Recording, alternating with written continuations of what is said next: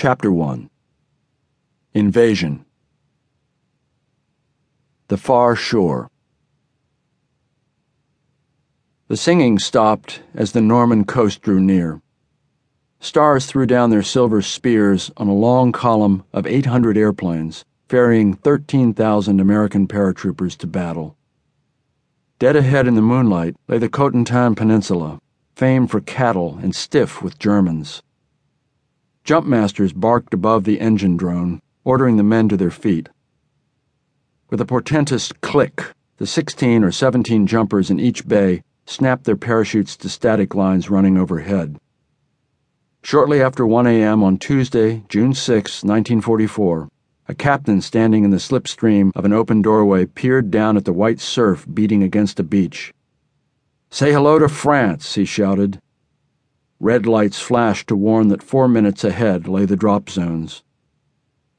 Then France vanished. A gray cloud bank, unsuspected and so thick that pilots could barely see their own wingtips, swallowed planes, then groups of planes. Formations disintegrated as the C 47 Dakotas climbed and dove to avoid colliding.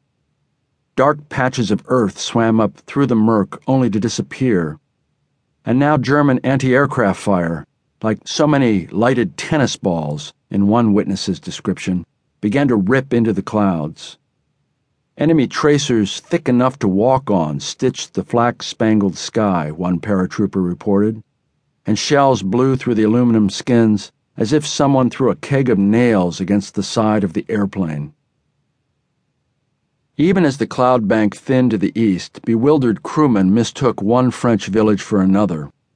Some of the pathfinders who had parachuted an hour earlier either missed the drop zones they were supposed to illuminate or else found enemy troops infesting the ground.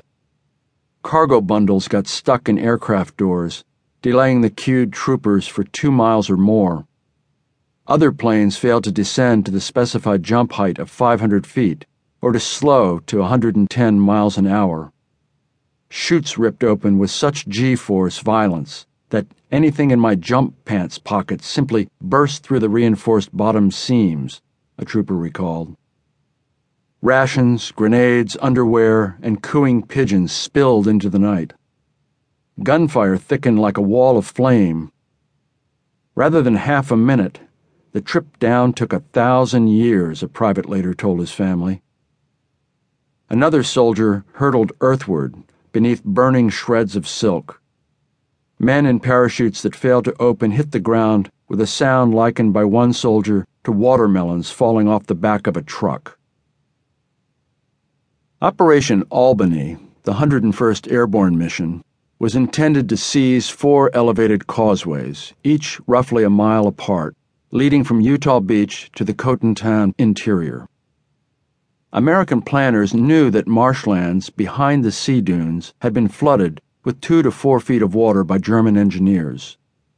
Planners did not know that German occupiers closed some floodgates and opened others, allowing tidal surges to create an inland sea 10 miles long and up to 10 feet deep. No one was more surprised than the many flailing paratroopers who, upon arriving over the coast of France, had removed their life vests in the airplane bays only to be pulled to brackish graves by their heavy kit. At 4 a.m., as thousands of lost and scattered parachutists blundered about in the dark, the first 52 gliders arrived like a swarm of ravens in one German description. Cut loose from their tow planes, they drifted to Earth. Pilots who had rarely, if ever, flown at night felt for the unseen ground while bullets punctured the glider's fabric skins with a sound likened by a flight officer to typewriter keys banging on loose paper. Of more than 6,000 jumpers from the 101st Airborne, barely 1,000 had landed on or near the H hour objectives on this Tuesday morning. Most of the 1,500 odd who had drifted far beyond the eight mile square enclosing the division drop zones would be killed or captured. A few made their way to safety with maps torn from local telephone books by French farmers. The 101st commander, Major General Maxwell Taylor, wandered in the dark with a drawn pistol and a dime store cricket.